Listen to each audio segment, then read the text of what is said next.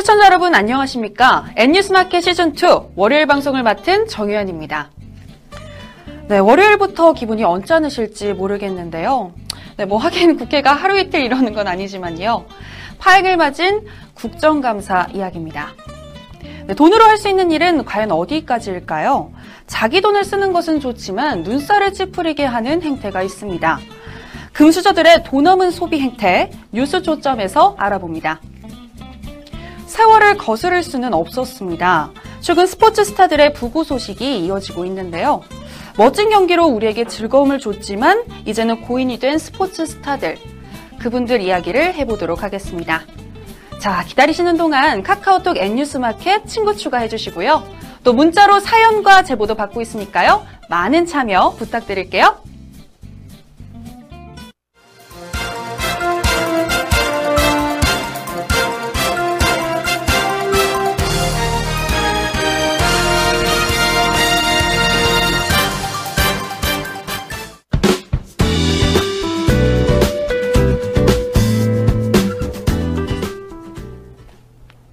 여러분 행복한 주말 보내셨나요? 월요일은 원래 피곤한 요일이라고요? 아니죠. 이제부터는 원래 기분 좋은 날, 원래 즐거운 날이 될 수 있습니다. 바로 N뉴스 마켓과 함께 하신다면 말이죠. 저 정유영과 함께 시작해 볼까요?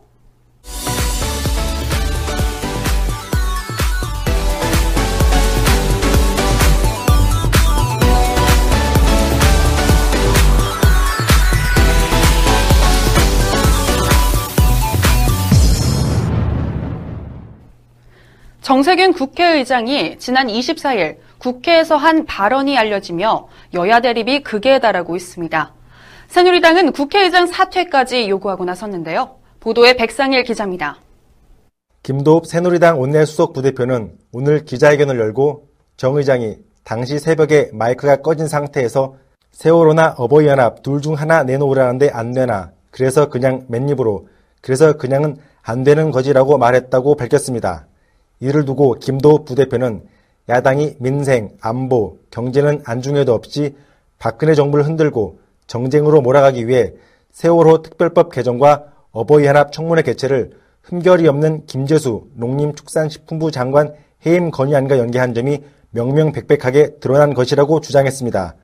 이어 김 원내 수석 부대표는 의혹이 사실이라면 의장이 야당과 작당해 자신들의 불순한 정치 목적 달성을 위해 생사람을 잡은 것이라고 비판했습니다. 반면 더불어민주당은 새누리당의 비판에 대해 말도 안 된다고 반발했습니다. 우상호 더불어민주당 원내대표는 CBS 김현정의 뉴스쇼에 출연해 얼마 전 정 의장이 여야 원내대표를 불러서 해임 건의안을 꼭 해야 되겠냐고 물었다며 이거 세월호 특별법 개정이나 어버이 연합 청문회 같은 거 하나 받고 협실하지라고 말했다고 전했습니다. 정 의장이 해임 건의안 처리보다는 여야가 서로 타협할 수 있는 중재안 마련에 방점을 뒀다는 것입니다. 정세균 의장 측도 여야 간 협상과 타협이 이루어지지 않고 해임 건의안이 표결로 처리될 수밖에 없는 상황에 이르게 된 데 대해 안타까움을 표현한 것이라고 설명했습니다. 그러나 정세균 의장의 설명에도 불구하고 새누리당은 강경 입장을 보이고 있습니다.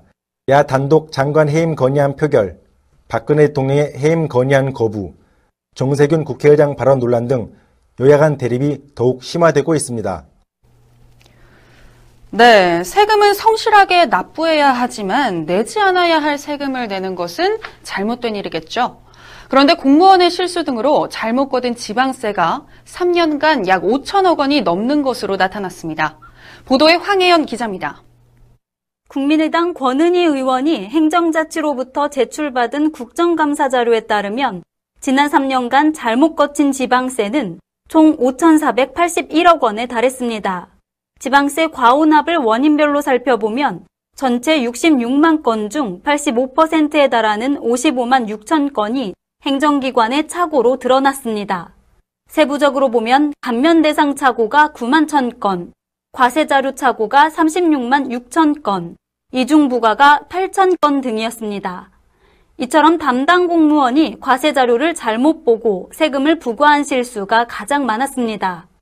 또 행정심판이나 행정소송을 통해 환부받는 불복 환부의 경우는 약 4,419억 원으로 전체 과오납액의 80.6%에 달했습니다. 지방세 과온합 현황을 지자체별로 살펴보면 서울시가 1955억 원으로 가장 많았습니다. 이어 경기 1706억 원, 인천 492억 원, 경남 362억 원 순으로 나타났습니다. 권 의원은 지방세 과온합 문제가 매년 발생하고 있어 지자체의 세금 징수 관리 체계의 전반적인 개선이 필요하다며 행자부는 과세 자료의 정확한 관리, 납세자의 입장을 고려한 행정 구현을 위한 근본적인 대책을 마련해야 한다고 지적했습니다. 여당인 새누리당이 국감 보이콧을 선언하며 20대 국회 첫 국정감사가 파행을 맞이했습니다. 오늘 국정감사 첫 일정이 개시됐지만 대부분 정상적인 운영이 이루어지지 않았습니다. 보도에 백상일 기자입니다. 김재수 농림축산식품부 장관 해임 건의안으로 촉발된 사태가 정세균 국회의장의 맨입 발언으로 이어져 여야 간 대립이 격화되고 있습니다. 이는 새누리당의 국감 보이콧으로 이어졌는데요. 새누리당은 정세균 의장의 사퇴를 촉구하고 있으며 야당은 새누리당의 국감 참석을 요구하고 있습니다. 새누리당 소속 129명 중 오늘 국정감사에 참석한 의원은 단 2명입니다. 외교통일위원회 간사 윤영석 의원과 환경노동위원회 간사 하태경 의원이었습니다. 여기에 윤영석 의원은 의사진행 발언에서 국회 운영을 정상화할 수 없다는 여당 입장을 전달한 뒤 1시간 만에 자리를 떴습니다. 새누리당이 참석하지 않아 정상적인 운영이 되지 못하고 있지만 더불어민주당은 야당만으로도 국정조사를 진행하려는 모습입니다. 그러나 야당 사이에서도 의견은 갈렸습니다. 더불어민주당은 야당만으로도 국감을 진행하려 했으나 국민의당은 새누리당을 기다리자는 입장을 보였습니다. 국감 첫날부터 파행을 보인 20대 국회. 국민을 외치던 국회의 모습은 어디로 간 것인지 찾을 길은 없어 보입니다. 걸그룹 시크릿의 한선화가 팀을 떠나 홀로서기에 나섭니다. 한선화가 앞으로 어떤 활동을 하게 될지 관심이 모아지고 있는데요. 보도에 김한나 기자입니다. 다음 달 13일 현 소속사 TS 엔터테인먼트와 7년 전속 계약 종료를 앞둔 한선화는 재계약을 하지 않고 팀 활동을 마무리하기로 했습니다. TS 엔터테인먼트는 오늘 시크릿은 재계약을 완료한 전효성, 송지은, 정하나 3인 체제로 유지된다고 밝혔습니다. 이어 그동안 시크릿에 보내주신 뜨거운 응원에 감사드리며 앞으로도 시크릿과 한선화에게 지속적인 관심과 애정을 부탁드린다고 덧붙였습니다. 시크릿을 떠난 한선화는 연기 활동에 전념할 계획입니다.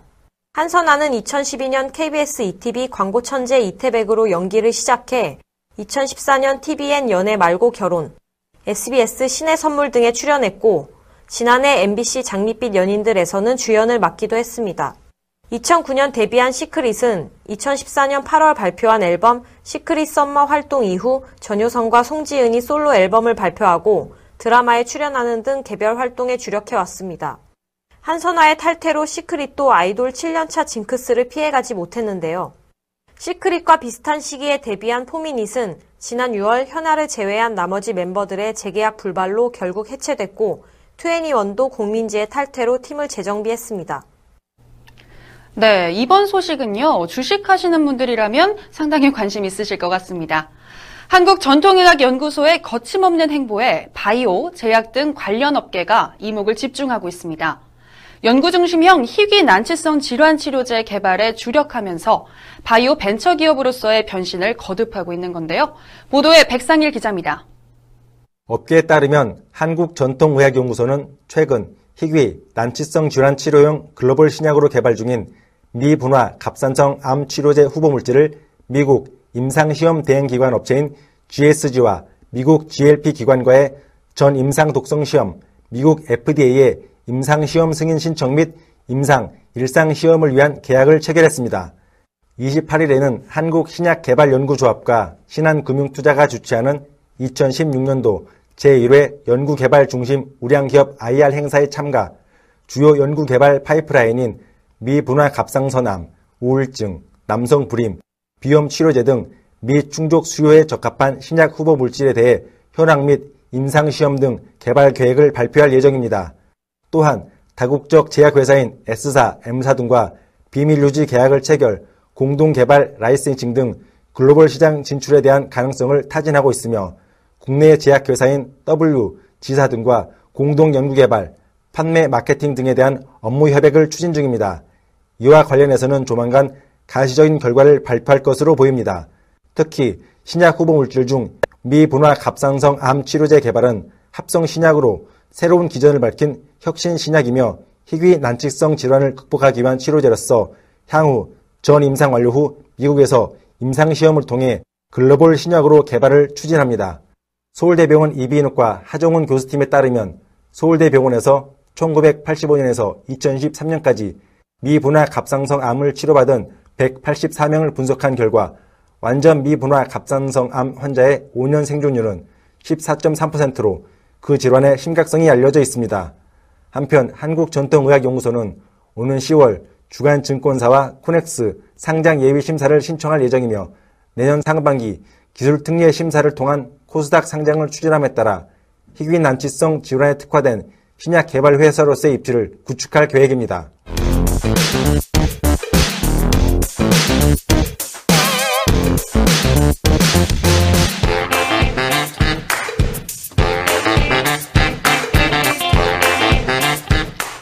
이슈를 집중 파헤치는 뉴스 초점 시간입니다. 요즘 SNS가 대세인데요. 돈 속에 파묻혀 살고 있는 금수저들의 일상이 담긴 SNS 혹시 본 적 있으십니까? 사치의 끝판을 보여주는데요. 부러움을 사기도 하지만 입방아에 오르기도 합니다. 또 이 철없는 돈 자랑이 스스로에게 덫이 되기도 한다는데요. 자세한 소식 황희영 기자가 전합니다. 요즘 두바이에서 우리가 최고를 외치는 금수저들의 일상이 SNS에서 화제입니다. 차고 넘치는 부모의 돈으로 부유한 생활을 즐기는 이들은 현금 더미 위에서 춤을 춥니다. 또 맥드라이브 매장에 수억 원을 호가하는 슈퍼카를 타고 나타납니다. 하지만 차 막히는 게 싫다는 이유로 개인 헬리콥터로 이동하기도 합니다. 초호화 저택 앞에는 슈퍼카 전시장을 방불케 하는 자동차 여러 대가 서 있습니다. 한 여성은 자신의 옷장을 공개했는데 수십 개의 명품 구두와 명품 가방으로 가득 차 있습니다. 디자인이 마음에 든다며 색깔만 다른 구두를 10켤레 이상 사기도 합니다. 애완동물로는 치타나 호랑이 등 희귀 동물을 키웁니다. 쉽게 접할 수 없는 금수저들의 초호화 일상 모습에 팔로워는 8만 명이 넘어섰습니다. 와, 차 막히는 게 싫어 개인 헬리콥터로 이동한다. 아, 정말 상상을 초월합니다. 여기에 질세라 싱가포르의 재벌 2세들도 만만치 않다면서요? 네, 인스타그램 싱가포르의 부유한 아이들 계정에는 화려하고 부유한 일상생활을 자랑하는 재벌 2세들의 사진이 쏙쏙 올라오고 있는데요. 이들은 침대에 돈을 뿌리며 알몸으로 돈 속에서 수영을 하는가 하면 알몸으로 슈퍼카를 운전하는 등 보통 사람은 상상하기 어려운 모습을 촬영한 사진도 서슴없이 공개합니다. 또 수억 원을 호가하는 슈퍼카와 요트, 값비싼 명품 시계와 가방뿐만 아니라 금괴 등을 자랑하기도 합니다. 뿐만 아니라 욕조에 고급 샴페인을 쏟아부으며 샤워하는 것 등 도를 지나친 것도 적지 않습니다. 사진을 보니 정말 범접 불가네요. 싱가포르는 1인당 국민소득이 5만 달러가 넘는 동남아시아의 부국이죠. 그러나 계층 간 빈부격차 정도를 보여주는 지니 계수는 0.463에 달할 정도로 소득 불평등이 심각한데요. 이런 유복함을 대놓고 자랑한 덕에 시민들의 따가운 눈총 좀 받겠습니다. 그런가 하면 중국 재벌 2세는 자신의 반려견에게 아이포7을 8대나 선물해서 논란이 되고 있다면서요? 그렇습니다. 중국 완다그룹 완젠린 회장의 외아들 왕스총이 자신의 반려견에게 아이폰 7 중국 출시 첫날 8대를 선물했습니다. 중국에서 아이폰 7은 한 대에 7,988위안, 우리나라 돈으로 약 134만 원 선인데요. 8대를 합한 가격은 1천만 원에 이릅니다. 특히 그는 사진과 함께 사람들이 SNS에 자랑하는 것들을 이해할 수 없다며 내가 나서야겠다고 적어 비난이 일고 있습니다. 그런데 왕스총의 기행은 이번이 처음이 아닙니다. 그는 과거 반려견 앞발에 한 대당 가격이 천만 원이 넘는 한정판 애플워치를 두 대 채운 사진을 올리며 너희는 있냐 라는 글을 올리기도 했습니다. 이외에도 현금 따발과 명품 액세서리를 선물하고 초호화 여행을 즐기는 모습을 SNS에 종종 올려 구설에 올랐습니다. 그의 아버지 왕젠리는 아들이 외국 생활을 오래 해 서구식으로 말하는 편이라며 옹호했지만 중국 시민들의 분노는 가라앉질 않고 있습니다. 네, 대륙의 허세남이네요. 호화로움을 넘어 사치스러움을 즐기는데 이를 바라보는 평범한 이들에겐 상대적 박탈감을 줄 수도 있겠습니다. 하지만 금수저들의 이 같은 돈 자랑은 스스로에게 치명적 족쇄가 되기도 한다면서요. 네, 부모가 은닉한 재산이나 비밀 거래를 은연중 드러내 수사기관의 덜미를 잡히기도 하고 범죄의 표적이 되기도 합니다. 전용기와 쇼핑 비용 등 가짜 청구서를 가족에게 보내 10억 원을 빼돌린 사기꾼도 있었습니다. 억만장자들의 이혼 소송이나 재산 다툼 과정에서 사이버 보안 업체들이 증거 자료의 70% 이상을 SNS에서 얻는다는 통계도 있습니다. 네, 황혜연 기자 얘기 잘 들었습니다. 여러분은 어떻게 생각하실지 모르겠습니다. 소위 나 좀 있다 하는 모습을 자랑하며 시간을 보내는 상속자들. 그런데 그들은 엄청난 그 돈을 벌기 위해 스스로 무엇인가를 해본 적이 있을까요? 곱게 바라볼 수 없는 이유입니다. 오늘의 뉴스 초점 여기서 마치도록 하겠습니다.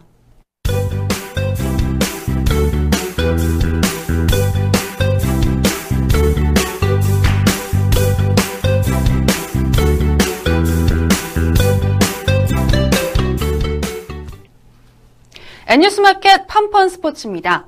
오늘 하루 국내외 스포츠계에 사망 소식들이 잇따라 전해지면서 비보를 접한 국민들은 깊은 슬픔에 잠겼습니다. 한국 올림픽 축구 대표팀을 이끌었던 이광종 전 대표팀 감독은 52세 나이에 급성 백혈병으로 별세했고 골프의 전설로 전 세계 골프 팬들의 사랑을 받던 아놀드 파머는 87의 나이로 세상을 떠났습니다. 또 미국 메이저리그를 대표하는 에이스 투수 호세 페르난데스가 불의의 보트 사고로 갑자기 숨져서 팬들을 충격에 빠뜨렸는데요. 오늘 펀펀 스포츠에서는 안타깝게 운명을 달리한 스포츠 인사들의 사망 소식 모아봤습니다. 김한나 기자 나와 있는데요. 네, 안녕하세요. 안녕하세요. 먼저 백혈병으로 투병 중이던 이광종 전 올림픽 축구대표팀 감독이 오늘 세상을 떠났다고 하죠.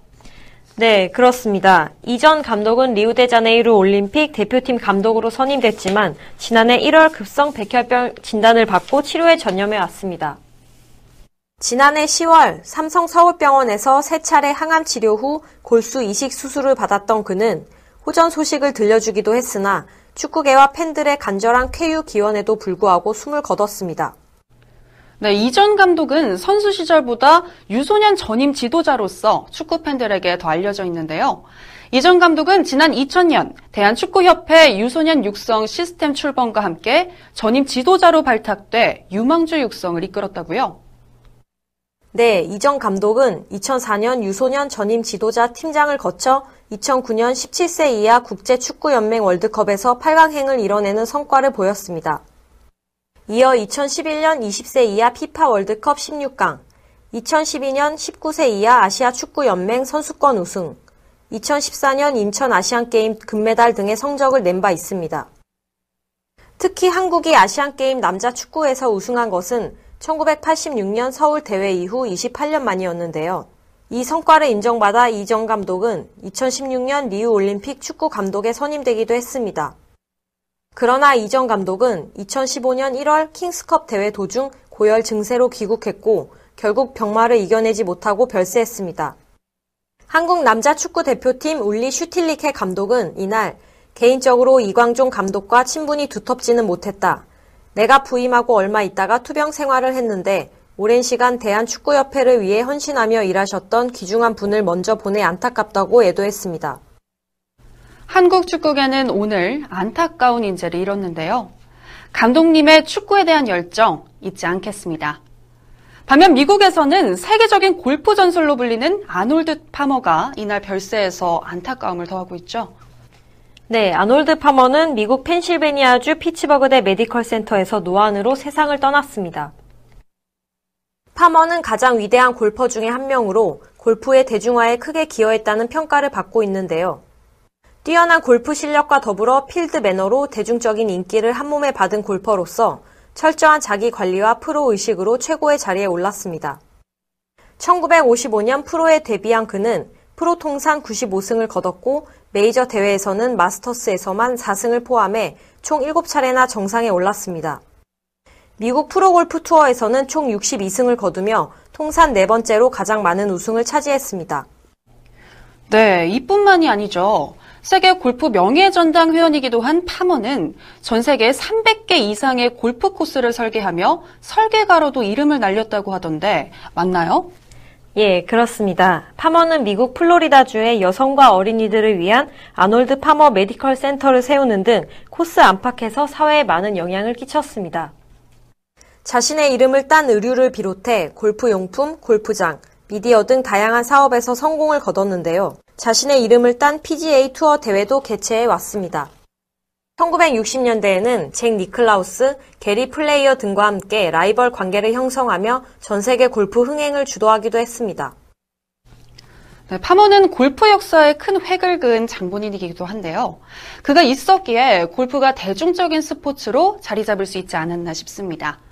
또 메이저리그를 대표하는 슈퍼 에이스 호세 페르난데스도 24세 젊은 나이에 사망해서 충격을 주고 있죠. 예, 호세 페르난데스는 어젯밤 보트 사고로 갑자기 숨져서 안타까움을 더하고 있습니다. 쿠바 출신인 그는 이전에도 여러 차례 죽을 고비를 넘긴 바 있는데요. 세 차례 망명 시도가 모두 실패해 감옥살이까지 했으나 네 번째 시도에 성공하며 아메리칸 드림을 시작했습니다. 2011년 메이저리그 신인 드래프트에서 전체 14위로 마이애미 말린스에 지명된 페르난데스는 최고 시속 159km의 무시무시한 강속구와 커브를 앞세워 마이너리그를 평정했습니다.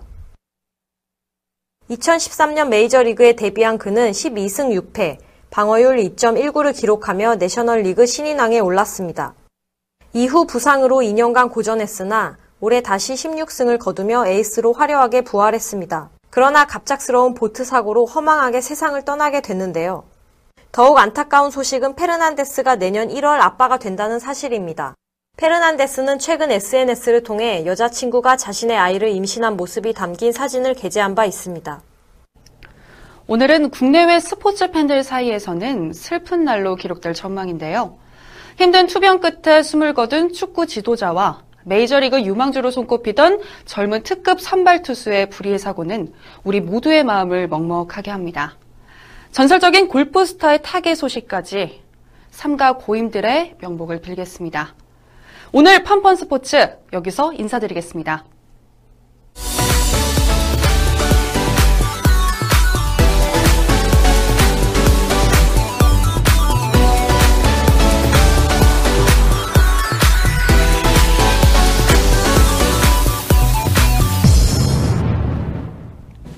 차라리 말을 하지 말았어야 합니다. 국민을 위한다고 협치를 하겠다고 말하지 말았어야 합니다. 그러면 처음부터 기대는 하지 않았겠죠. 그런데 그렇게 국민을 위한 정치, 새로운 모습을 보여주겠다던 정부와 국회는 20대 국회 첫 국정감사에서 여지없이 기대를 깨뜨렸습니다. 파행이 연속되고 있는데요. 여당이 국감을 보이콧하는 초유의 사태가 벌어졌습니다. 단식 농성하는 국회의원을 비난하던 새누리당의 여당 대표가 이제는 단식 농성을 한답니다. 앞뒤도 없고 민생도 없는 정치. 언제까지 이렇게 못난 모습만 보여줄 건가요? 세상이 아무리 험난해도 N뉴스마켓은 세상과 타협하지 않겠습니다. 달콤한 꿀이 우리를 유혹하더라도 현실에 안주하지 않겠습니다. 언제나 사람이 먼저인 방송, 변화를 두려워하지 않는 뉴스. 이상으로 N뉴스마켓 월요일 방송 마치겠습니다. 고맙습니다.